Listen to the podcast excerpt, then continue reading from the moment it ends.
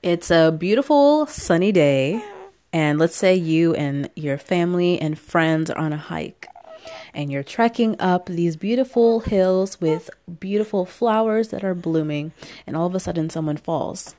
They scrape their knee, they break a bone, and at that moment you think, what do I have, right? What do I have in my bag that can help? So this is where emergency herbal medicine comes in. Now, this branch of herbalism can really be broken down into two different kinds. So there's, you can uh, address the acute symptoms, which acute is onset, right? That's the main difference between acute and chronic. Chronic is long-term. Acute is sudden, right? So you can address acute um, issues with, or with this branch of herbalism. Or uh, there's another branch where you're completely out of reach, right, of medical assistance. So let's say you're out in a uh, remote area where you maybe you can't reach, you know, emergency services, and you need to treat something um, right then and there. Now that I will link, there are actually courses that you can take for emergency Uh, herbal medicine in regards to that instance. Uh, they call it wilderness first aid and other names, and I'll put links for schools in the show notes for you guys to source those. But in today's episode, we're going to be talking about addressing acute symptoms. Now, I do have a disclaimer in my description, but I'll just reemphasize again. Um, this information in this episode is not meant to substitute Uh, medical assistance in any way or fashion, and it's not meant to treat, cure, or prevent any illness. All right, so with that being said, let's jump in to these plants. Now, this first one, we actually have seedlings of these sprouting up right now, and it's cayenne. I'm sure you probably have this in your kitchen as well. Now, cayenne, it's a carminative herb. What that means is it, is it pertains to the digestive system, and what it does, it's stimulating with all the, it's very rich in its volatile oils, and it stimulates not only the digestive system but the circulation of blood flow throughout the body. And because of this, it's a catalyst for certain chemical reactions to occur. It's a driver. So let's say you have a herbal formula. Um, you can incorporate cayenne if you want it to get into the system faster.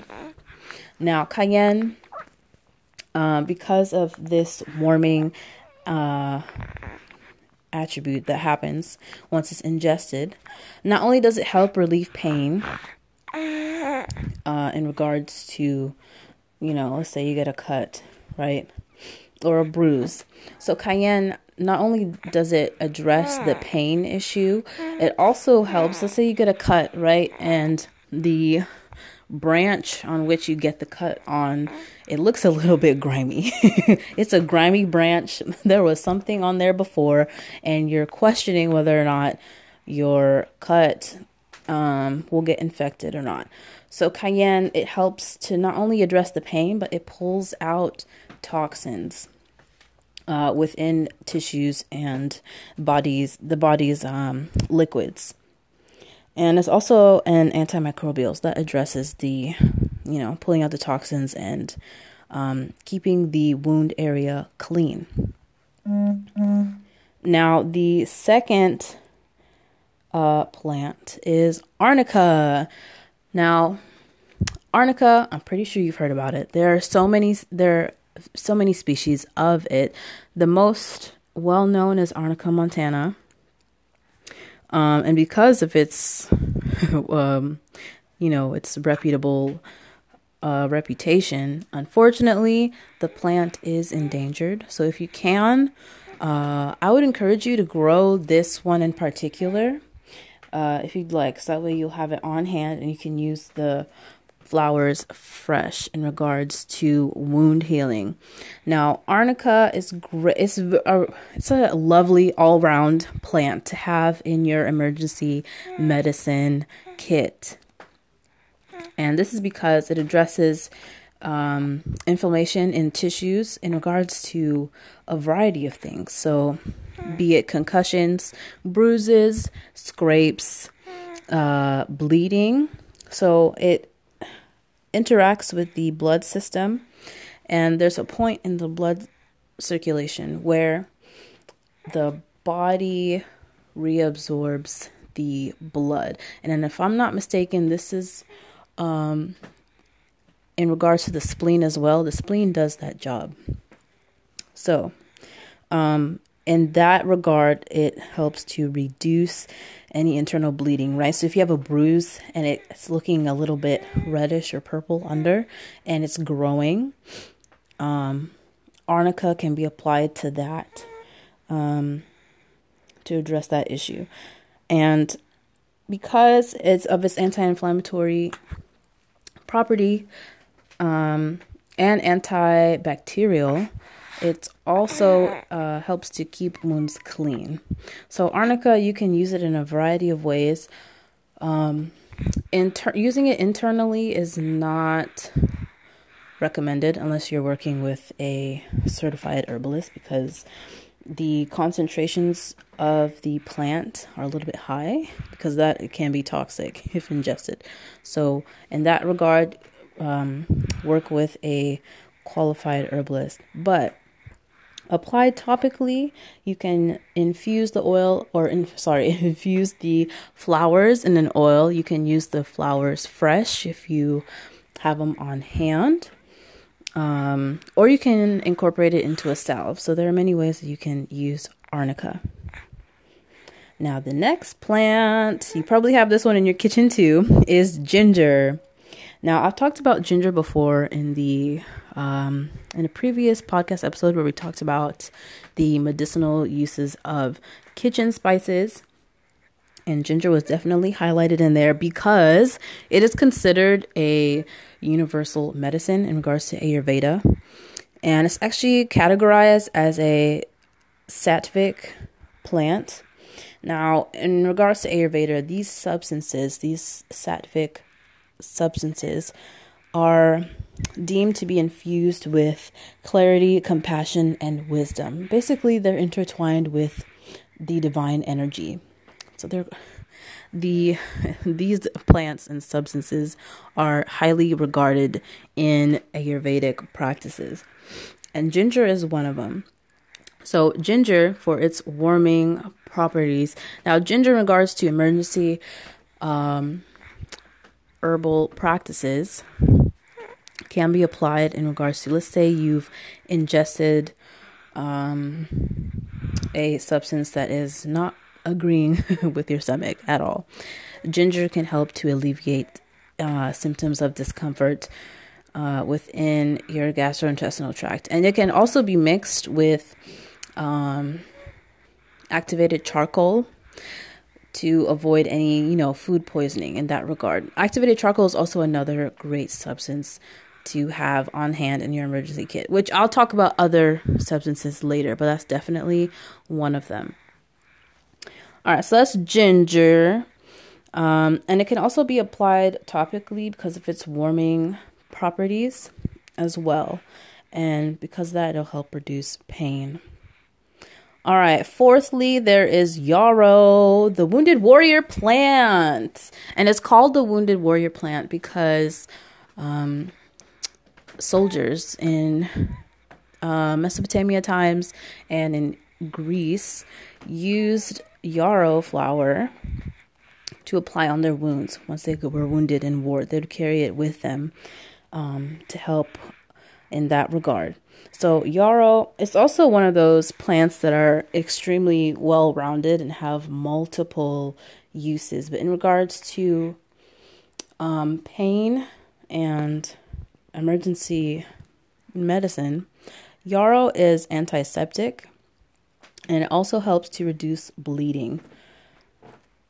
And if you have experienced this, like applying the flower itself, it's quite it's quite magical what it does. So you can either use the plant fresh, depending on where you're at, or if you need like a long-term storage of actually any of these plants. You can dry them and powder it, so you can make like a quick poultice to apply. Um, and yes, so yarrow helps in regards to reducing bleeding. It's also an astringent, so it helps wick out any moisture within wounds. Most of these plants are have, or excuse me, they have astringent properties, and yarrow is definitely one of them. All right, another plant on this list is lobelia. Now, this is in regards to the upper respiratory tract. Now, lobelia, or Indian tobacco as it's commonly named, um, its active uh, compound in there is lobeline. And what this does is it helps to stimulate the um, respiratory tract. So, stimulate, what does that really mean? Stimulate in regards to help regulate the flow of circulation within the resp- respiratory system. So this is beneficial if you have any muscle spasms that are going on in your chest, right?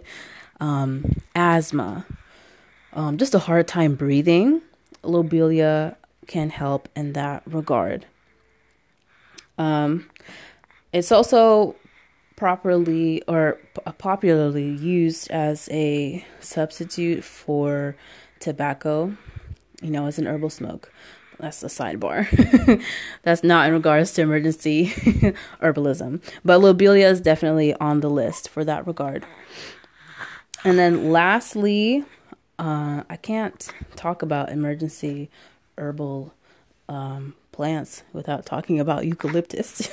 Eucalyptus, man. Eucalyptus has so many uses. Uh, koalas love them. Animals love it. um, so eucalyptus. Now, before I go on, I want to clarify. So there are actually two different kinds of eucalyptus. And this is important to note, uh, especially if you have little ones. Um, and you'd like to utilize plants in regards to um, emergency herbal practices, eucalyptus. So the main difference, there's the eucalyptus globulus, which is very common. Um, now that plant, the constituents are a little bit different compared to the radiata species. Um, and because of this difference, the globulus is not recommended for little ones, okay, because of the compounds in there. It could be a little bit toxic for them. So gravitate towards the radiata eucalyptus for the little ones.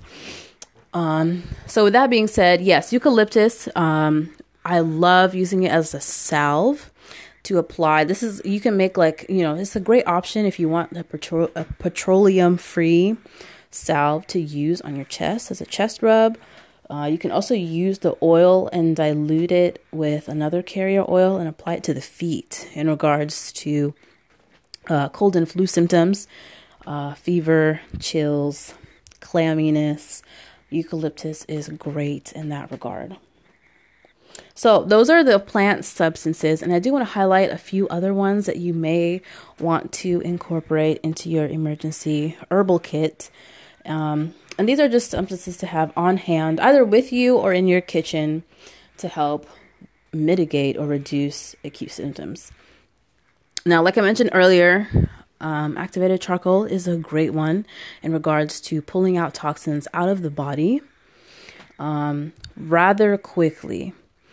Um, and because of that, using it long-term is not optimal. So it's really good for just, um, treating the symptoms on hand. Another great one is vitamin C. I personally love the powdered form just because it's nice to add in like different food substances for the little ones to sneak it in there. Um, Yes, but vitamin C is great in regards to either preventing um, acute situations or uh, treating them on hand. The vitamin C can actually be mixed in, like if you're making a poultice, you can mix it in with the um, with the plant substances just a little bit, because vitamin C, the powder, can be very harsh, um, but it has it's very it's a very potent anti-inflammatory. There are actually studies about vitamin C. Um, uh, and how high administering high, high doses of vitamin C actually has the potential to kill or die, make, you know, cancer cells die off, which is amazing. It's quite radical. Um, at least to us, you know, to biology, it's not, not really. um, so yeah, so those are a couple substances. Oh, and then, um, thirdly, apple cider vinegar. That one's also a really great one. Um, I'm actually making my first batch because I buy so much. So if you are an avid user of any of the vinegars, really, um, making your own will definitely help. And then not only in regards to um, human health is apple cider beneficial and acute symptoms, is also great for animals, right? Um, so some of you do know we do have backyard chickens, and um, a couple weeks ago they had like a fight off. We have two different breeds right now. Um, I don't know what the latest breed is, but the older ones are a British kind, the game chickens. You know, game chickens are very aggressive. So I went out one day and there were feathers everywhere in the yard, and a couple of our chickens got injured. So what we did, um, we utilized the apple cider vinegar to pour it on the wound, and then um, I put a few drops of ginger, of a ginger tincture on their wound to help with pain. So as you can see, these this list of emergency herbal plants on the go is not only great for us, you know, while we're out and about enjoying the world and its beauty and its bounty, it's also beneficial for our fellow animals. So that's the best, that's the best part, you know, using it for both. For everyone, really. All right, guys. So that concludes this episode. I hope this helps. Um, and I really wanted to give you this information in preparation for, you know, spring and summer, because it's getting warm outside. People are going to be outside enjoying nature. So having these on hand in the trunk of your car, uh, wherever you go, really, in your purse, in your diaper bag, Um, yeah, it will help you. And let me know if there are any recipes that you try. Um, tag us wherever you post it. And I'd love to see what you guys are making. All right. Thank you so much for listening, and I will see you next Thursday. Bye for now.